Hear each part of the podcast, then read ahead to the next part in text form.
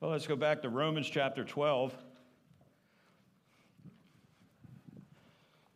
and uh, do the, continue our series on functioning in the body uh, from the book of Romans. In this particular chapter, chapter 12 begins the practical section of Romans. Paul, in writing to this church at Rome, which was not the Roman Catholic Church, but the church at Rome, he writes to communicate some vital information. He begins by laying out the concept of condemnation. We're, we're all under condemnation, and Paul teaches that. When he lays out condemnation, he begins to lay out the doctrine of justification or the doctrine of salvation. And he carefully lays out beginning in chapter 3. And then he begins to lay out the doctrine of our growth as Christians, known as sanctification, our ongoing continual growth to, in our being conformed to the image of Jesus Christ, known as sanctification. And he continues that concept uh, through divine election through chapter 11. And the first 11 chapters of Romans form the doctrinal section of that great book. When you come to chapter 12, you begin to study the practical section and Paul was known for laying out doctrine and then laying out how does that doctrine affect your life. And so after writing the first 11 chapters, you come to chapter 12 and he says, therefore. And this, is, this becomes the practical section on through the end of the book, chapter 16. When you get into this particular chapter, in chapter 12, there's three significant things that Paul points out that are critical for life in the body. And he begins with verses that you're very familiar with. I beseech you, therefore, brothers, by the mercies of God, that ye present your bodies a living sacrifice. That word living sacrifice is a contradiction of terms.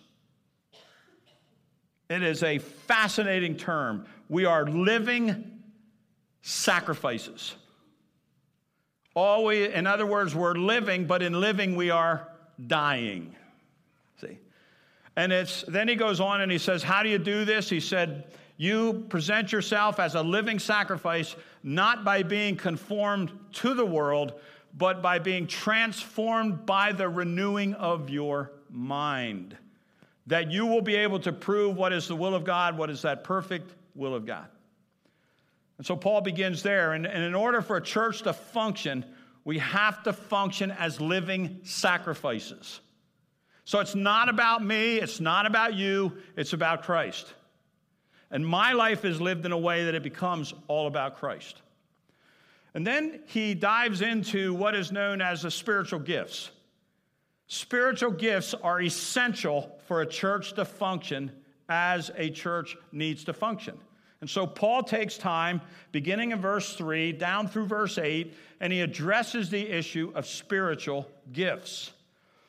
And that is a critical component. All of you are exercising your spiritual gifts. Now, Paul is going to enter into the third section of this particular chapter, which is critical, and that is relational. Because unity is relational.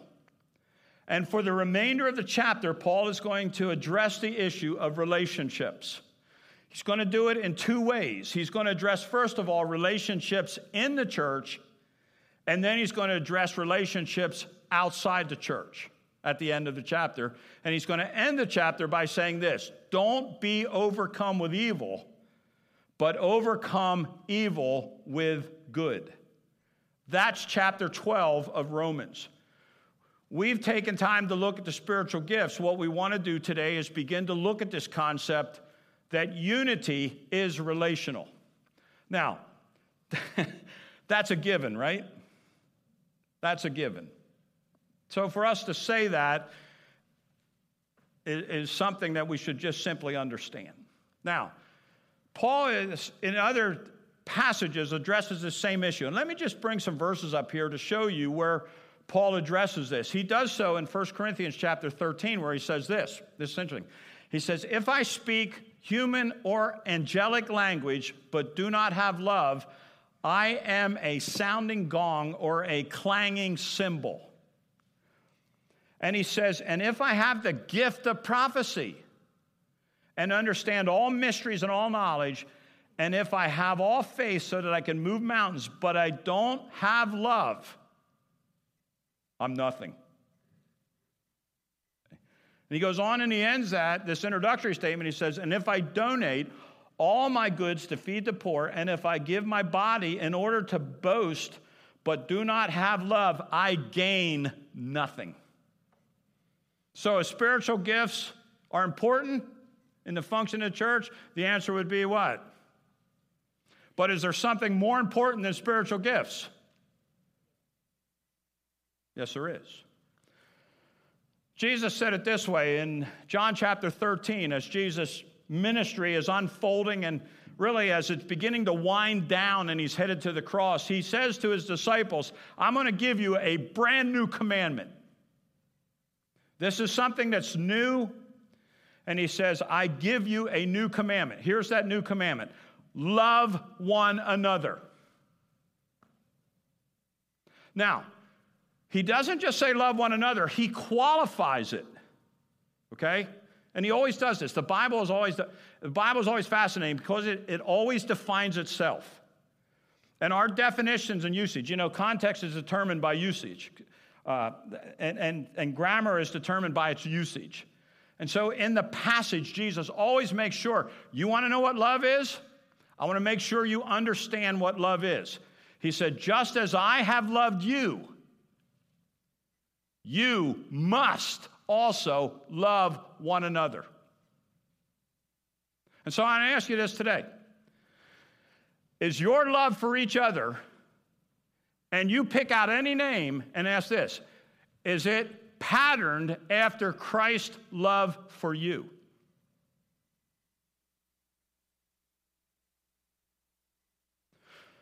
That's what Jesus taught us to do. And then he says this by this, all people. Now, that steps outside the church. Okay? We've just gone from saying this disciples are known by their love for each other. Their love for each other is patterned after Christ's love for them. In other words, I am to love you, no matter who you are, the identical same way that Jesus loves me. So there's the pattern. And he said, That's internal. Now, here's what he says outside then, all people, he opens it up. All people will know that you are my disciples. So the difference between a disciple of Christ and someone in the world is this we love each other the same way Jesus loved us. That's what he's saying. And that's how you're going to be known. But here's what they will know Are you or are you not a disciple?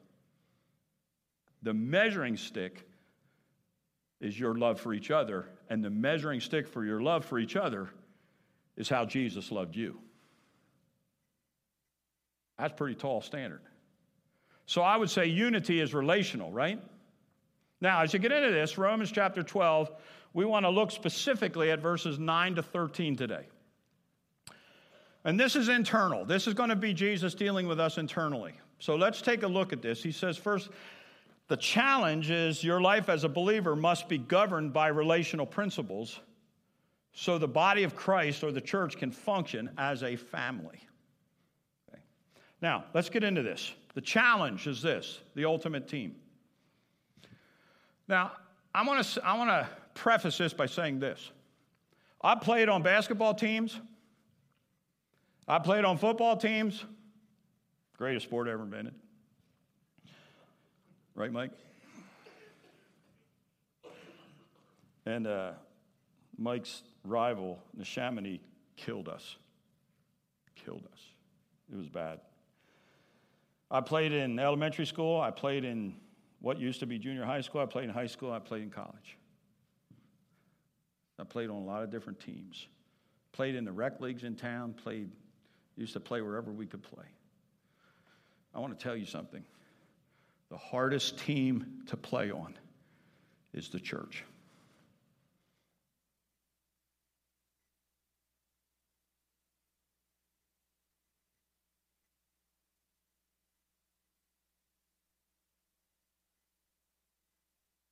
Nothing else is close.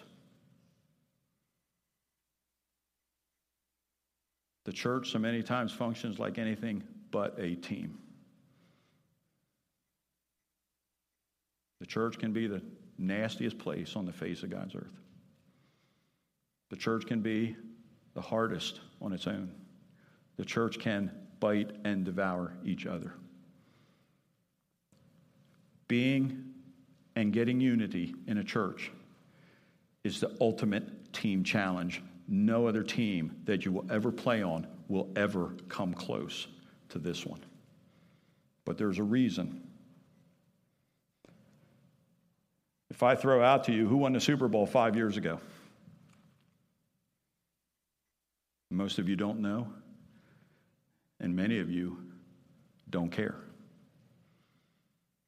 Uh, because in the scope of eternity, it means absolutely nothing who won the Super Bowl five years ago or who will win the Super Bowl this year. In the scope of eternity, it does not matter. But what this team does as a church matters in the scope of eternity because we're all about introducing eternity to the lives of people that don't know it. And that's why you got Satan on the other end of the spectrum. And the one thing Satan has to get, he just has to go after one thing. One thing is all he needs get their unity. Disrupt their unity, you disrupt their work. Satan always shoots at your unity. Always. Always. Never anything else. I hope you get that. This is the ultimate team challenge. So let's dive into it. He says, first of all, love others genuinely. If you look at verse 9, it says this love must be without hypocrisy. In other words, your love for each other is to be genuine. Love genuinely. That's hard, guys. That's the word agape right there. Agapeo. It's, it's really not even a command in this passage of Scripture. It's just saying what it, the, the, the emphasis here is must be is really the verb. Your love, which in this case is a noun, must be genuine. In other words, it must be this you're to love each other the same way Christ loved you. And if you don't do that, if you don't do that, then it's hypocrisy. And Paul says, love must be without hypocrisy. That is a tough challenge right there. Secondly, he says this commit to what is morally upright. Okay. He says in the passage, he says, detest evil, hate the evil, cling, cleave to that which is good. The idea of good here in this particular passage is in comparison to evil, it's in contrast to evil. So it's that which is morally upright. The church is to be the place that is morally upright. Okay, that's a struggle. That's a struggle. Okay. And, and, that is an ongoing struggle. And so you have the, as he introduces this, this idea of unity is relational, the first thing he hits us with agapeo. In other words, agapeo means this, agape means this. It is this I will sacrifice myself for you. Your best interest and your growth is more important than my best interest or my growth. Agape always puts the object loved before the one doing the loving. Exactly what Jesus did to us when he went to the cross. If Jesus would have put himself first, he wouldn't have been on that cross. But what Jesus did on the cross is he put us before himself and he was crucified at that cross because we were the object of his agapeo, his agape love. He saw us and he sacrificed himself for the sake of that. And then the idea of cleave to what is morally good. Okay? Then he gets into bond as family, church as a family. This, this phrase, show family affection to one another with brotherly love. This is an interesting phrase, okay? There's two words in this uh, particular phrase that are interesting. The word brotherly love is what? The city of it's Philadelphia. That's the Greek word, Philadelphia. At the end of the years, at the end here. In the construction in the Greek, it's at the, it's at the beginning. Brotherly love show with family affection is the way the verse literally reads.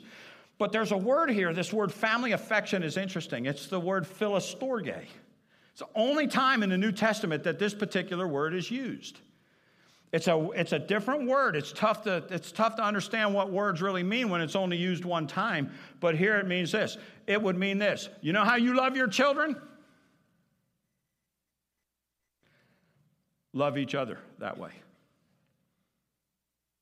This one would define your love for your children is the measure of your love for each other in the church. Philostorge. A pretty powerful love, guys. Most of you here as parents would do this. If you had to lay down your life for your children, you wouldn't think twice about it. It'd be done in an instant. Would you lay down your life for each other in here? In an instant? Or is there anybody in here that you wouldn't lay your life down for? If there's anybody in here that you wouldn't lay your life down for, then before the day's over, you need to go to that person and you need to make it right with that person. Because what he says is show family affection, or this way, the same measure that you love your children, show to one another. And then he does this to make it more powerful. He says, with Philadelphia, with brotherly love. This is a powerful, powerful statement. In, in, in grammatical construction, Paul could not give us a more powerful statement right there and it cannot be translated into English where it's totally comprehensive as to what exactly Paul is saying and the power with which he is saying it. Show family affection.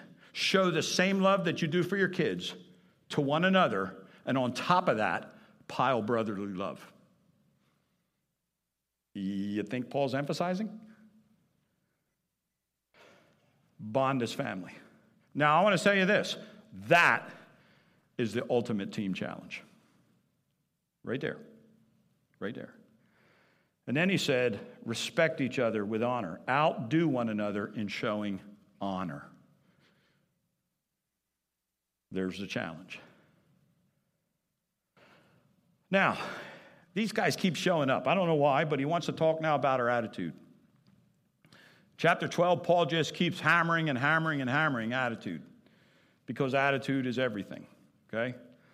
And so he's going to not only show us the ultimate team challenge, but now he's going to show us attitude with which we're to do this. And sometimes the difference is motivation and attitude, okay? So the ultimate team challenge here is get rid of these guys one of these days. It's this discipline. Look what he says in verse 11. Do not be slothful in zeal. Or he could say it this way do not be lazy in zeal. Wow. Disciplined. Not lazy or not unfocused. The hardest thing you'll ever do in your life is maintain relationships inside the church. The hard, let me say again, the hardest thing you will ever do is maintain relationships in the church. You have got to be zealous. You have got to approach this disciplined. You cannot be lazy. You cannot be unfocused. You must stay focused. You must stay uh, not slothful. You must stay zealous. You got to be disciplined. And that's an attitude. That's an attitude. Second thing he says is be passionate or on fire. The Common English Bible translates this be on fire. Be fervent in spirit. So we've got zealousness, now we've got fervency. I'm going to be on fire. What am I on fire about? What gets us? I'm going to maintain the relationships. I'm going to love one another in the church. I'm going to do that and I'm going to be zealous and I'm going to be fervent. In other words, I am going to be passionate about relationships inside the church. And then he says this motivated. Look at verse 11. Serve the Lord. Because in doing this, understand, grasp who you're serving. I look at marriage this way I love my wife. But I don't love my wife because she's my wife. This may sound not so good, so I hope I can get it around to being right. I love my wife because I want to be obedient to God, and God told me to love my wife the same way Christ loved the church. She's the recipient. If my relationship with Christ is right, then my relationship with my wife is going to grow out of that relationship. And it's about this first, this second. And she always says, as long as I'm number two in your life, I'm happy. Your love for each other is not based upon who each other may or may not be, what each other may or may not have done. Your love for each other is based upon this Christ told you to love one another. And in doing so, you are serving the Lord. So, if I don't love you the way Christ loved me, who am I serving? Your motivation is this I love you because Christ loved me. And that's the motivation. And that's what Paul is addressing. Now, guys, realize this was a problem at Rome. Guess what's going on at Rome, in the church at Rome? It, this is what they were struggling with. Paul had to address it, so he does. Now let's look at the principles of this thing, because there's some really neat principles that he gives in this passage of Scripture. And it's kind of the here's how you do it, okay? He said, You do this by rejoicing in hope. Verse 12 says, Rejoice in hope. That's an interesting word. I, I love this word. Joy in hope, okay? Because obviously, rejoice, its root word is joy. So the idea here is you want joy and hope.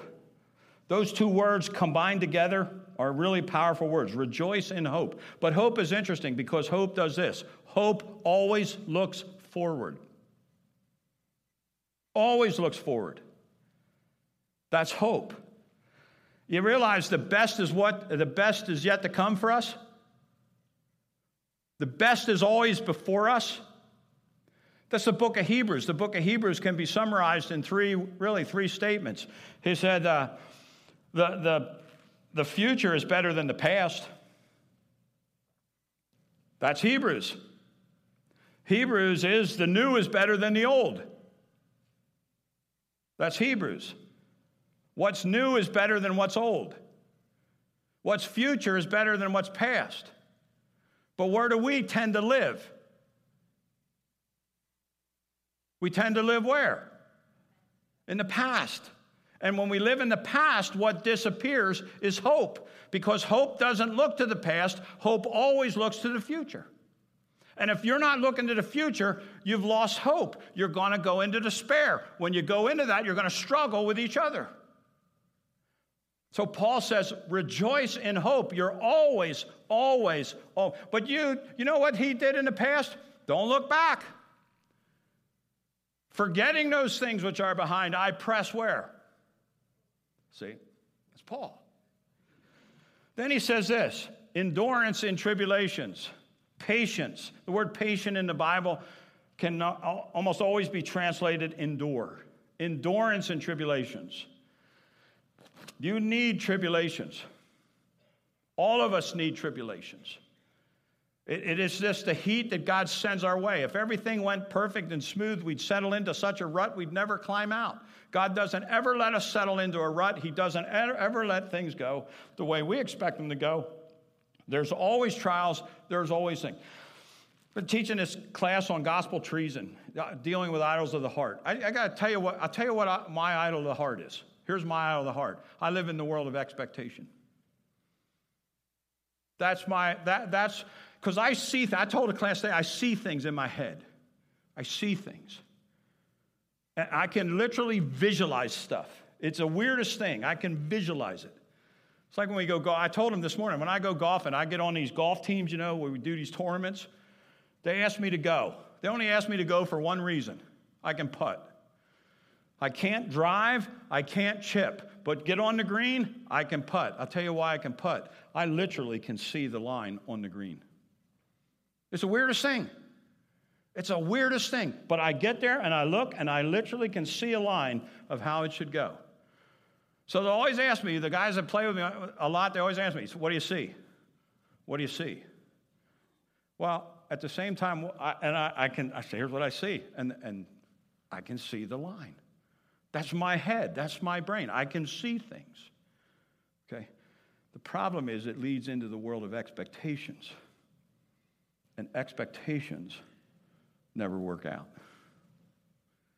And so tribulations are the real part of life. Because I envision a marriage that has no problems or no issues. That's what I envisioned when we walked down an aisle 40 some years ago, that we're just going to have a perfect marriage. and if my wife would just line up, it'd be great. It didn't work, did it? The best thing for our marriage over the years has been constant, ongoing tribulations that push us together to work together. And the best thing for a church is tribulations that come because they push you together. They'll either do one of two things they're going to push you together or they're going to push you apart. You can't stop the tribulations. You cannot stop the tribulations. You go from one to the next. And when they come, they're going to do one of two things they're going to push you apart or they're going to pull you together. And if they're pushing you apart, you got to stop and say, Whoa, let's stop this train right now and let's see what's going on endurance in the midst of tribulation, constant in prayer. I've come to believe this, just my own personal, you can take it or toss it, whatever you want. Prayer, when it's mentioned in Scripture, can be translated dependency. It's my dependency on Christ. It's my dependency on God. That's prayer. There's all kind of different words for prayer. There's supplications, there's intercessions, there's there's different words that are used in the New Testament for prayer, but whenever the word prayer is used, it's almost always in this context of I am coming because I am in need of God and I need what He has. And so, in the midst of all of this, as you go through this, the one thing you need is the only way you can ever meet this ultimate team challenge is if you are constant in prayer, asking God to help you as a person to be able to maintain this relationship and be able to love others the way Christ loved you. Constant in prayer. The practical. Couple thoughts for you. Partner with needs. Koinonia is the Greek word. Contribute to the needs of the saints. When you see needs, partner with them. That's what this says. So as you look around and you see and amongst you and you see someone with a need, koinonia, partner with that need. Go contribute to it. Secondly, fellowship with God's people. Verse 13 seek to show hospitality. Okay? That's fellowship. It's fellowship. Then he says this. Oh, and I'll say it this way to you. How do you know what your spiritual gift is?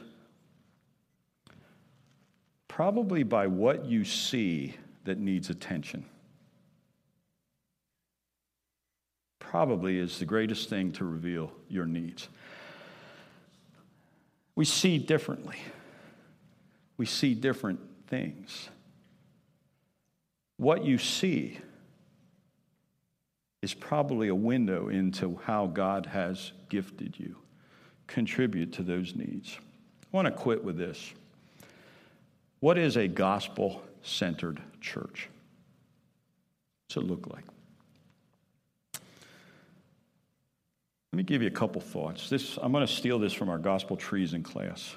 And I think this defines the gospel in a way that we can understand it. Number one, I am the problem because I am a sinner.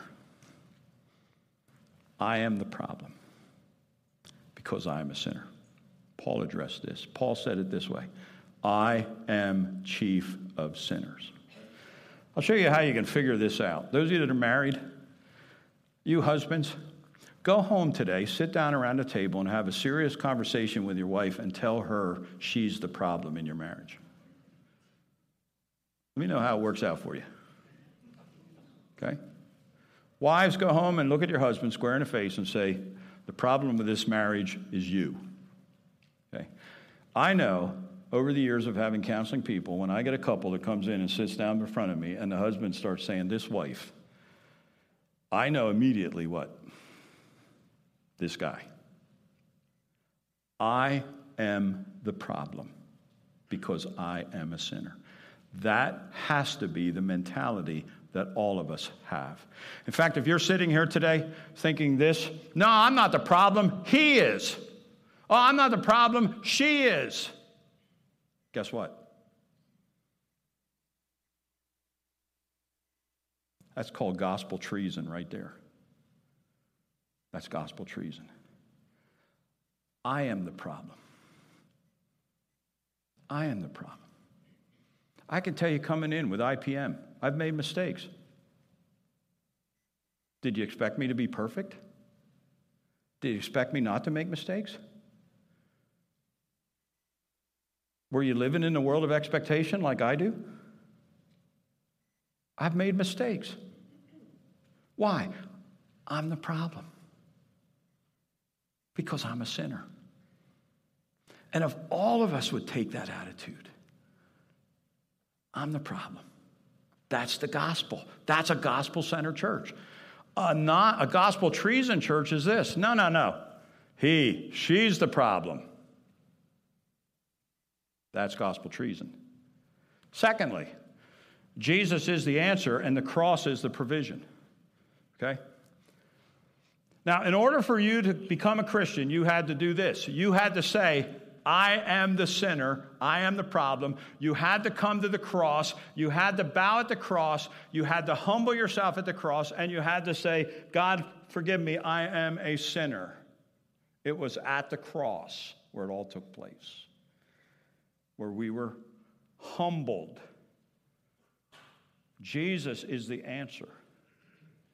The cross is the solution. And if we as a church can say this, I'm the problem, but Jesus is the solution. That's a gospel centered church. Okay? But a gospel treason church is you're the problem, here's the answer. Now, third thing I want you to see forgiveness is the medicine, and I must always seek it. Okay? Guy spoke on forgiveness last week. Forgiveness is the medicine. You know what forgiveness is?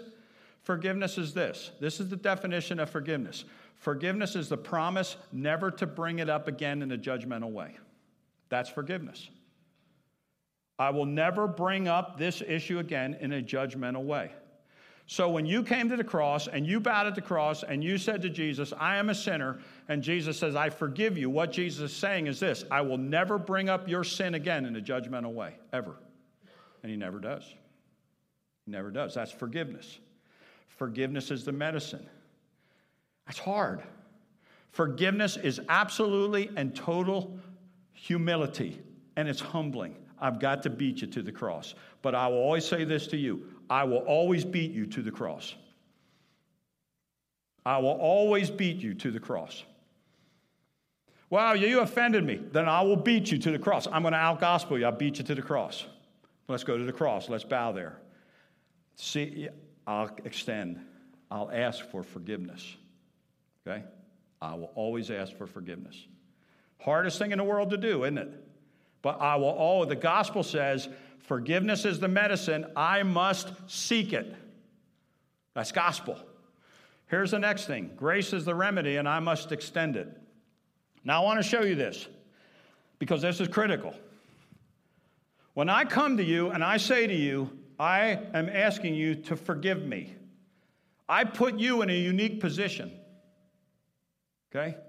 The position I now put you in is a position to extend grace to me. And when forgiveness is asked for and grace is extended, that's the point of grace right there. So, what is a gospel centered church? A gospel centered church is a people that recognize their own sinfulness, recognize the Savior, always seek forgiveness, and always extend grace when forgiveness is asked. Well, you say he wasn't sincere. Well, then let's get to the cross and we'll deal with sincerity. No problem. Because no matter what you come, we're going to the cross, we're going to bow there, and if you think I wasn't sincere, I'll ask you to forgive me for not appearing sincere. We'll just go to the cross again.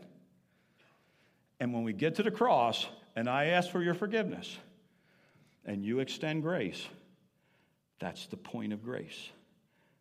That's a gospel centered church right there. Right there. I like to joke around with my wife and say this in marriage. The key to my marriage is this honey, you're right. You're always right. Even when you're wrong, you're right.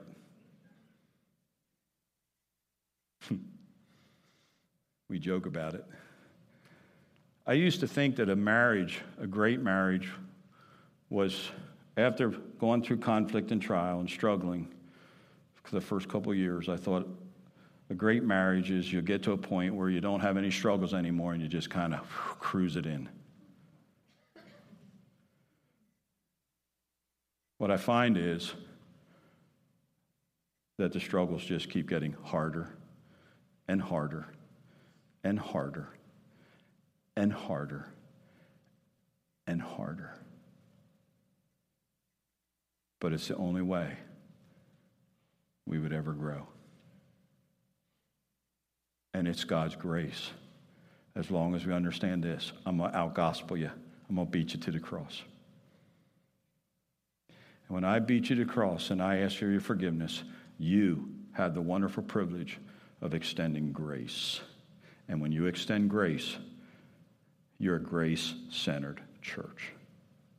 If you don't extend grace, that's not good. The last thing is this reconciliation is the product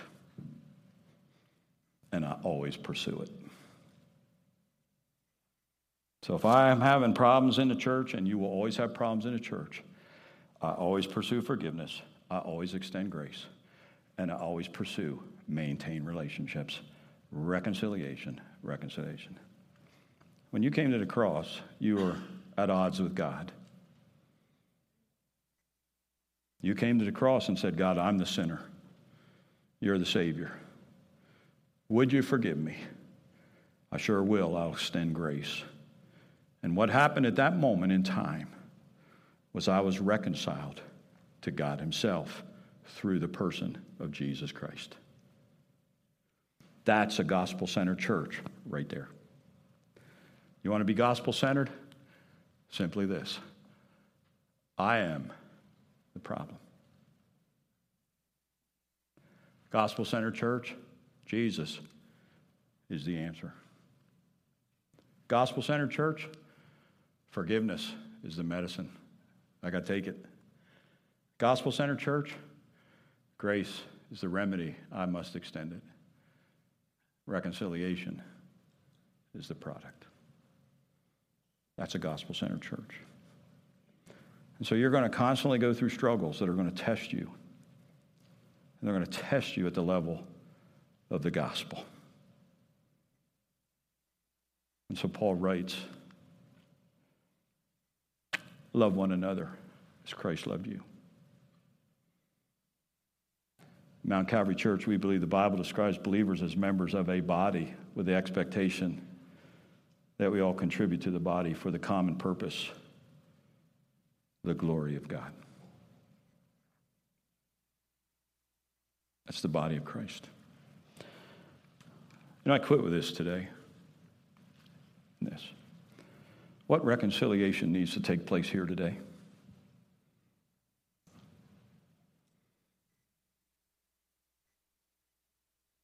Who do you have in your mind that is a problem?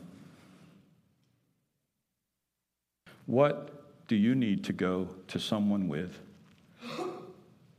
and ask for forgiveness? Who may come to you and ask forgiveness and you not extend grace? Who are you not extending grace to? A grace centered church is a church where we realize we're all sinners.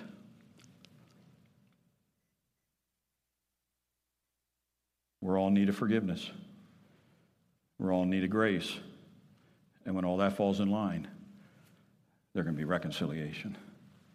So, do you have anybody in mind today that's offended you? Or do you have anybody that you have offended?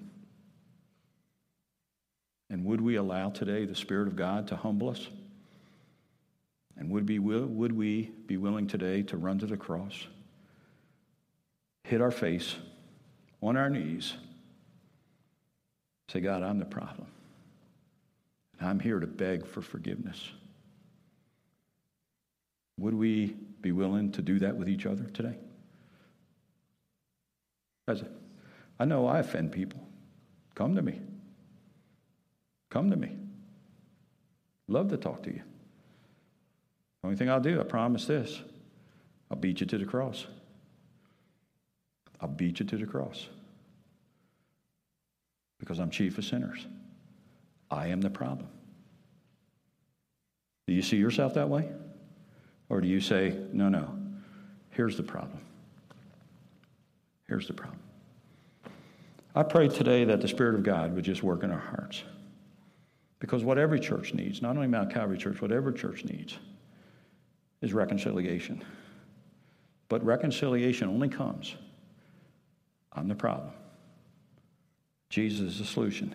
Forgiveness is the medicine. Grace is the remedy. Reconciliation is the product. If there's anybody today, there's anybody today that you need to go to, go. If you need to make a telephone call or if you need to get in your car today and you need to drive, go. This is the ultimate team challenge. You will never be a team that will impact this community until you are willing to say, I'm the problem.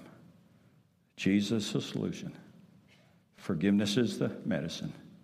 Grace is the remedy. And reconciliation is the product. I pray God works in all of our hearts, all of our hearts, to bring about a reconciliation at Mount Calvary Church that this town would be able to say they love each other. They love each other the same way Jesus loves them. It could impact your community in an incredible way.